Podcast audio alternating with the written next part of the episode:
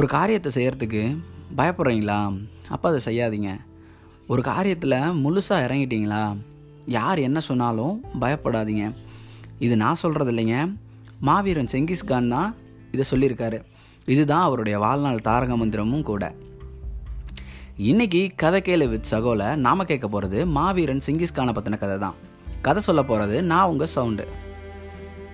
செங்கிஸ்கான் அப்படின்னு சொன்ன உடனே நம்மள நிறைய பேருக்கு அவர் இறக்கம் இல்லாதவர் அவர் ஒரு போர் குணம் கொண்டவர் அவர் ரத்த வெறி பிடித்தவர் அப்படின்னு நிறைய விஷயங்கள் ஞாபகத்துக்கு வரும். ஆனால் அவரோட இந்த ஆக்ஷன் லைஃப்லேருந்து நம்ம நிறைய விஷயங்களை எடுத்துக்கலாம். செங்கிஸ்கான் அவர் ஒரு மங்கோலிய பேரரசருங்க.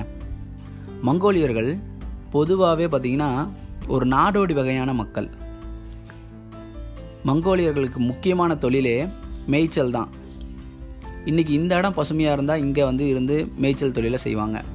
நாளைக்கு வேற ஒரு இடத்த நோக்கி அப்படியே பயணப்பட்டுட்டே இருப்பாங்க. இதுதான் அவங்களுடைய முக்கியமான தொழிலே.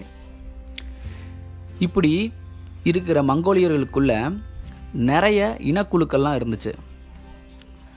அந்த இனக்குழுவோட ஒரு தலைவர் தான் செங்கிஸ்கானுடைய அப்பா. இந்த இனக்குழுக்களுக்கு நடுவில் பார்த்தீங்கன்னா டுவெண்ட்டி ஃபோர் இன்ட்டு செவன் சண்டை நடந்துக்கிட்டே இருக்குமா? எக்ஸ்க்ளூசிவான பழிவாங்குதல்களும் இருந்துக்கிட்டே இருக்குமா? இப்படி ஒரு பழிவாங்குதலில் தான் செங்கிஸ்கானுடைய அப்பாவை விஷம் வச்சு கொண்டுடுறாங்க தன்னுடைய அப்பாவை இழக்கும்போது செங்கிஸ்கானுக்கு வயசு வெறும் பதிமூணு தான். அதனாலேயே அவரை அடுத்த தலைவராக ஏற்றுக்க அவருடைய இனக்குழு மக்கள் மறுத்துட்டாங்க. இருந்தாலும் தன்னை ஒரு தலைவனாகவே தயார்படுத்திட்டு வந்திருக்காரு. ஓடுற குதிரை மேலே ஏறி நின்று சவாரி செய்கிறது எல்லா விதமான போர் ஆயுதங்களையும் கையாளுறது அப்படின்னு தன்னை தயார்படுத்திகிட்டே வந்திருக்கார். இதுக்கெல்லாம் காரணம் யாருன்னு கேட்டிங்கன்னா அவங்க அம்மா தான். அவரை மோட்டிவேட் பண்ணிகிட்டே இருந்திருக்காங்க. நீ ரொம்ப பலசாலி உன்னால் எல்லாமே முடியும் உன்னால் முடியாதது எதுவுமே இல்லை. உனக்கு இந்த நிழல் மட்டும்தான் துணை வேறு யாருமே துணை இல்லை அப்படின்னு நிறைய விஷயங்கள் அவருக்கு சொல்லியிருக்காங்க. இதையெல்லாம் கேட்டு தன்னை தலைவனாகவே தயார்படுத்திட்டு வந்த செங்கிஸ்கானுக்குள்ள ஒரே ஒரு விஷயம் மட்டும் ஓடிக்கிட்டே இருக்குமா? அது என்னது அப்படின்னா இப்படி இனக்குழுக்களாக பிரிஞ்சு கிடக்கிற மங்கோலியர்களை நாம் மங்கோலியர்கள் அப்படின்னு சொல்லிட்டு ஒரே ஒரு குழுவாக சேர்க்கணும் அப்படிங்கிறது அவருடைய ரொம்ப நாள் ஆசையான் இந்த ஆசைக்கு காரணம் யாருன்னு கேட்டிங்கன்னா அவருடைய ஃப்ரெண்டு ஜமுக்கான்னு சொல்கிற அவருடைய ஃப்ரெண்டு தான் அதுக்கு காரணம். காலம் கடைசியில் இவங்க ரெண்டு பேரையுமே எதிரியாக்கிடுச்சு. ஜம்முக்காவுக்கும் செங்கிஸ்கானுக்கும் நடுவில் போர் வரப்போகுது. இந்த போரில் யார் ஜெயிக்கிறாங்களோ அவங்க தான் அடுத்த பேரரசர் அப்படிங்கிற பதவிக்கு வருவாங்கன்னு சொல்கிறாங்க போர் ஆரம்பிக்கிறதுக்கு முன்னாடி செங்கிஸ்கானுடைய படை வீரர்கள் ஜம்முக்காவுடைய படை வீரர்களை வேவு பார்க்குறதுக்காக போகிறாங்க பார்த்துட்டு வந்து அதிர்ச்சியான விஷயங்களை சொல்கிறாங்க நம்ம எதிர்பார்த்ததை விட ஜம்முக்காவுடைய படை ரொம்ப பெருசாக இருக்குது குறிப்பாக அவங்களுடைய குதிரை படை வந்து ரொம்ப பெருசாக இருக்குது நம்மளை விட பல மடங்கு பெருசாக இருக்குது அப்படின்லாம் சொல்கிறாங்க இதையெல்லாம் கேட்டும் சிங்கிசான் கொஞ்சம் கூட பயப்படவே இல்லையாங்க. காரணம் அவர் அந்த நேரத்துலையும் அவங்க அம்மா சொன்ன ஒரு வார்த்தையை தான் ஞாபகப்படுத்திகிட்டே இருந்திருக்காராம். மகனே உன்னுடைய எதிரியோட மனசில் ஒரு விதமான பயத்தை உண்டாக்கு. அதை நீ சிறப்பாக செஞ்சிட்டாலே போதும். பயத்தோடு வந்து மோதுற எந்த எதிரியும் கண்டிப்பாக உன்னை ஜெயிக்க முடியாது அப்படிங்கிற மாதிரி சொல்லியிருக்காங்க. இதை மனசில் வச்சுக்கிட்டு அவர் ஒரு பிளான் போடுறார். ஒரு மீட்டிங் மாதிரி ஒன்று அரேஞ்ச் பண்ணி அவருடைய படை வீரர்கள் எல்லாருக்கிட்டேயுமே சொல்கிறாரு இன்றைக்கி நைட்டு நீங்கள் தூங்குறதுக்கு முன்னாடி எல்லாருமே நெருப்பை மூட்டி குளிர் காஞ்சிட்டு தூங்குங்க.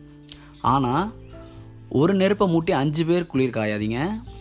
ஒவ்வொருத்தரும் அஞ்சு அஞ்சு இடத்துல நெருப்பை மூட்டி குளிர் காயுங்க அப்படின்னு சொல்கிறார் இது எதுக்கு சொல்கிறாருன்னு தெரியாமல் அவருடைய படை வீரர்களும் செஞ்சுருக்காங்க.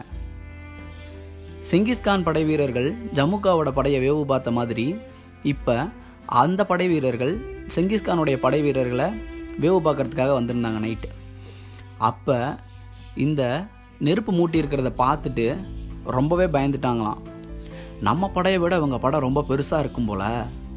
இவங்கக்கிட்ட மோதுனா நம்மளுக்கு கண்டிப்பாக தோல்வி தான் அப்படிங்கிற பயத்திலேயே ஜமுக்கா படையிலேருந்து பாதி பேர் நைட்டோட நைட்டாக ஓடிட்டாங்களாம். அதில் பாதி பேர் போகிற வழியிலேயே பள்ளத்தாக்கு குழியிலெல்லாம் விழுந்து சத்துட்டாங்களாம். இப்போ திட்டத்தட்ட செங்கிஸ்கானுடைய படையும் ஜமுக்காவுடைய படையும் ஒரே அளவு தான் இருக்குது இப்போ காலையில் போர் ஆரம்பிக்க போகுது. ஜமுக்கா படை வந்து செங்கிஸ்கான் கிட்ட மோதுறாங்க. அந்த அந்த போரில் செங்கிஸ்கானுடைய படை வெற்றி பெற்றுருது. இப்போ வந்து அவர் சொல்கிறாரு ஒரு கழுதையை தலைவனாக வச்ச சிங்க சிங்க கூட்டத்தை விட ஒரு சிங்கத்தை தலைவனாக வச்ச கழுதை கூட்டம் பலமானது அப்படின்னு சொல்கிறாரு காரணம் இந்த இடத்துல அவர் சிங்கம்னு சொல்கிறது நம்மளுடைய மைண்ட் செட் அதாவது மனநிலையை சொல்கிறாரு ஒரு பாசிட்டிவான மைண்ட் செட் இருந்தால் போதும் எந்த ஒரு சுச்சுவேஷன்லையும் நம்ம எதையுமே செஞ்சு முடிச்சிடலாம் அப்படிங்கிற மாதிரி சொல்கிறார் நம்மளை என்கரேஜ் பண்ணுறதுக்காக ஒரு நல்ல ஃப்ரெண்டோ ஒரு நல்ல டீச்சரோ கூட கிடைக்காம போகலாம். ஆனால் ஒரு நல்ல பாசிட்டிவான மைண்ட் செட் நம்மளை என்ன வேணால் செய்ய வைக்கும் அப்படிங்கிற மாதிரி அவர் சொல்கிறார் இது அவருக்கு மட்டும் இல்லைங்க நம்ம எல்லாருக்குமே பொருந்தும். ஒரு இடத்துல நம்ம ஒரு விஷயத்தை ஃபேஸ் பண்ணுறதுக்கு முன்னாடி நம்மளுடைய அப்பீரியன்ஸ் ரொம்ப முக்கியம்.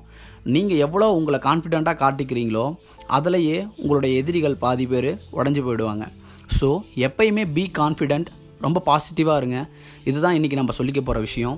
ஸ்டேட்யூண்டு இது கதை கேளு வித் சகோ. நான் உங்கள் சவுண்டு தான் பேசிகிட்ருக்கேன்